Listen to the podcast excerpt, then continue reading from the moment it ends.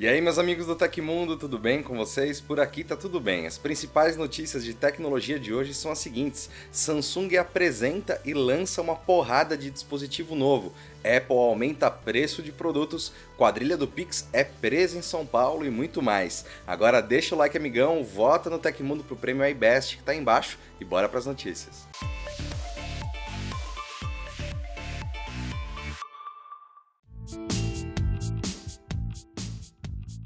Durante o evento Galaxy Unpacked, nessa quarta-feira, a Samsung apresentou o Galaxy Fold quatro, seu novo celular dobrável top de linha compatível com S Pen. Com dobra que permite estender a área de uso do display, o modelo vem para substituir o Fold três e chega com Snapdragon oito Plus geração um, cinco G e até um terabyte de armazenamento. O display principal do celular, que usa a tecnologia Infinity Flex, é de sete vírgula seis polegadas e conta com resolução dois mil cento e setenta e seis por mil oitocentos e doze pixels. A frequência de tela é de cento e vinte hertz e pode ser adaptada para garantir mais autonomia de bateria. O Galaxy Z Fold quatro chega Chega ao mercado com o processador Snapdragon oito Plus geração um, modelo mais potente da Qualcomm atualmente. O processador de oito núcleos e quatro nanômetros trabalha com doze gigabytes de RAM. O smartphone será vendido em variantes com duzentos e cinquenta e seis, quinhentos e doze gigabytes e um terabyte de armazenamento interno. As especificações do novo dobrável também incluem bateria de quatro mil e quatrocentos miliampères-hora com recarga rápida. Segundo a companhia, meia hora de tomada garante cinquenta por cento de carga. A compra antecipada do Galaxy Z Fold quatro começou hoje, dia dez, no exterior e garante um voucher de desconto para os clientes. A chegada do produto ao Brasil acontecerá ainda em agosto. Em relação ao preço, o celular está disponível lá fora por valores a partir de mil setecentos e noventa e nove dólares, enquanto as cifras para o mercado brasileiro não foram reveladas.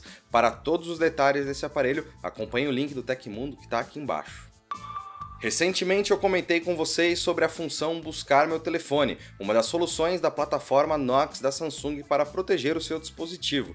Com ela você pode, naturalmente, encontrar seu aparelho à distância por meio de um site, desde que tenha ativada a possibilidade nas configurações. Isso é muito bom no caso de perda ou até roubo, como você pode imaginar, mas é possível ir além. Com o Buscar Meu Telefone você ainda pode bloquear a tela, o botão de ligar e desligar e a funcionalidade do Samsung Pay no dispositivo perdido, ou seja, assim você impede que seu aparelho fique rastreável e que ele seja utilizado para pagamentos não autorizados. Além disso, você pode fazer seu aparelho emitir um som alto por um minuto, como um alarme, para poder encontrá-lo em um raio mais próximo. A funcionalidade ainda permite que você faça backup dos seus dados à distância, direto para o Samsung Cloud, caso você decida apagar tudo para evitar um roubo de informações. O Buscar Meu Telefone tem diversas funções que te ajudam a ficar mais protegido, e é isso que a Samsung deseja para você. Mais informações sobre essa e outras soluções de segurança você encontra no link na descrição aí embaixo. O Galaxy Z Flip quatro cinco G, que resgata a estética de aparelhos Flip, aquele em formato concha do passado, foi um dos destaques da Samsung hoje ao lado do Z Fold quatro cinco G. Com novas cores e melhorias na ficha técnica, o aparelho promete ser o novo queridinho do segmento. O visual do dispositivo pode parecer exatamente o mesmo, mas as mudanças pequenas realmente trazem essa impressão. Por exemplo, ele agora está um pouco menor e ao redor da tela existem bordas mais reduzidas, porém ficou quatro gramas mais pesado, com cento e oitenta e sete gramas. Outra mudança pequena é em relação às câmeras externas. Agora, há uma moldura de alumínio que pode trazer a mesma cor da moldura geral do celular, que traz o Armor Aluminium na construção. Nos dois lados, o dispositivo possui o vidro Gorilla Glass Victus Plus. Com esse design em concha, o Z Flip quatro abriga uma tela externa de um vírgula nove polegada. Nessa, o tamanho e resolução não mudaram em comparação com o Z Flip três. Já na tela principal, há um painel de mesmo tamanho, com seis vírgula sete polegadas, ainda que o corpo seja relativamente menor. A Samsung aponta que o vidro Ultra Thin Glass da tela tem mais camadas e é mais resistente. No Galaxy Z Flip quatro, a capacidade saiu de três mil e trezentos miliampères-hora para três mil e setecentos miliampères-hora, dividido em dois módulos. O novo dobrável também traz ficha técnica de ponta,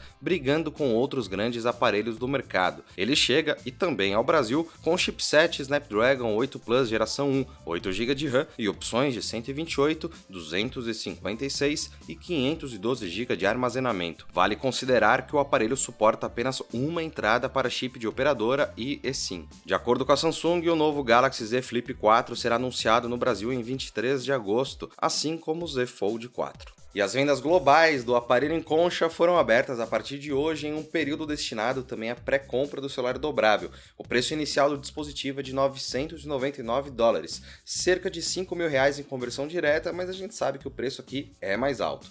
A pré-venda em outros países começa hoje com vendas abertas no dia vinte e seis. E depois de reduzir os preços de vários produtos à venda no Brasil em duas ocasiões recentes, nos meses de maio e junho, a Apple realizou um novo reajuste, dessa vez aumentando os preços cobrados no mercado nacional. A nova tabela, válida a partir de hoje, afeta iPhones, iPads e Macs. No caso dos celulares da marca, apenas o iPhone onze e o iPhone doze escaparam do aumento e seguem custando a partir de quatro mil novecentos e noventa e nove reais e seis mil e quinhentos reais respectivamente, enquanto o iPad teve toda todas as versões à venda nas lojas oficiais da Big Tech com valores reajustados. Já entre os Macs, somente uma das séries não sofreu mudanças. Lançado neste ano, o iPhone S E três teve os menores reajustes, de um vírgula sete por cento a dois vírgula três por cento, enquanto as demais versões foram todas reajustadas em três vírgula cinco por cento. Os preços ficaram assim. O aparelho mais caro é o iPhone treze Pro Max de um terabyte, que pulou de quatorze mil e novecentos reais para quinze mil e quinhentos reais. Já sobre notebooks, o preço mais astronômico está no MacBook Pro de catorze polegadas com M um de quinhentos e doze gigabytes. Ele pulou de vinte e sete mil e quinhentos reais para vinte e nove mil reais. Lembrando que a tabela completinha com todos os reajustes você encontra lá no site do Tecmundo, que está linkado aqui embaixo. E aí, o que você achou desse reajuste? Deixa sua impressão aí no comentário.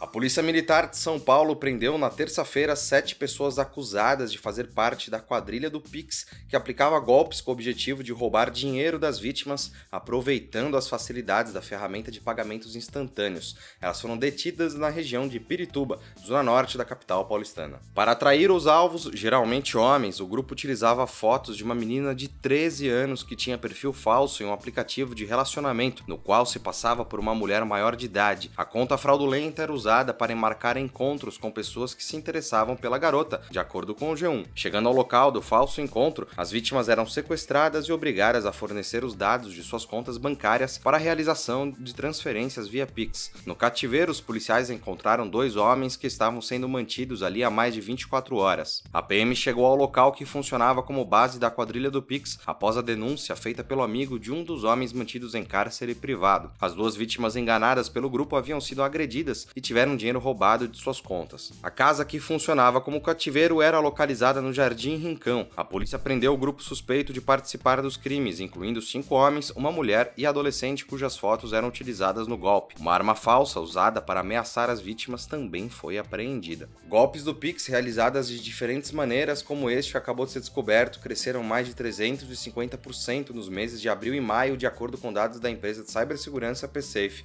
O levantamento aponta cerca de sete mil tentativas de fraude por dia no período, deixando os usuários da ferramenta em alerta. O TechMe é o clube de benefícios do Tecmundo, você já conhece? Por lá você vai poder entrar em contato direto com a nossa equipe e trocar uma ideia, além de ganhar cupons e descontos exclusivos. Ficou interessado? O link para saber mais está aqui embaixo. A Secretaria Nacional do Consumidor, a Senacon, notificou na terça-feira os bancos Santander, Nubank e Inter a explicarem falhas nos sistemas Pix na última sexta-feira.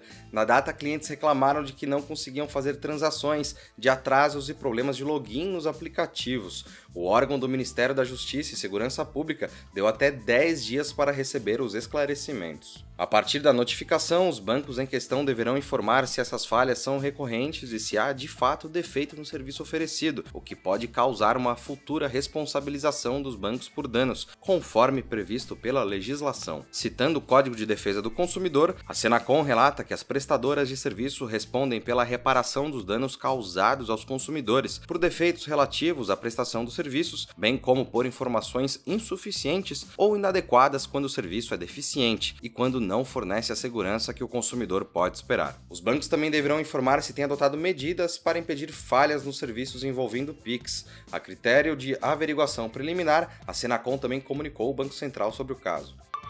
E mais um pouquinho da Semi, sem muito alarde, a Samsung começou a comercializar um novo modelo atualizado do Galaxy Tab S seis Lite aqui no Brasil. O dispositivo, que antes era vendido só na Itália, agora conta com o processador Snapdragon setecentos e vinte G e chega com a versão mais recente do Android. Com a nova C P U, o tablet deve ganhar melhorias no consumo e eficiência energética, algo que, em geral, os chips Snapdragon fazem melhor que os de fabricação própria da Samsung. No entanto, o modelo original, lançado em dois mil e vinte com processador O processador Exynos nove seis um um ainda continuará disponível no mercado brasileiro. O Tab S seis Lite vinha originalmente com Android dez de fábrica, mas já será possível adquirir o gadget com Android doze. O restante das especificações é essencialmente o mesmo, mantendo os quatro gigas de RAM e os sessenta e quatro gigas de armazenamento interno, podendo expandir até cento e vinte e oito gigas via cartão microSD. A tela de dez vírgula quatro polegadas conta com painel I P S e resolução de dois mil por mil e duzentos pixels, com suporte à caneta S Pen. A bateria tem autonomia de sete mil e quarenta miliampères-hora, suportando cerca de quatorze horas de navegação contínua. O Galaxy Tab S seis Lite dois mil e vinte e dois está disponível no site oficial da Samsung a partir de dois mil e setecentos reais.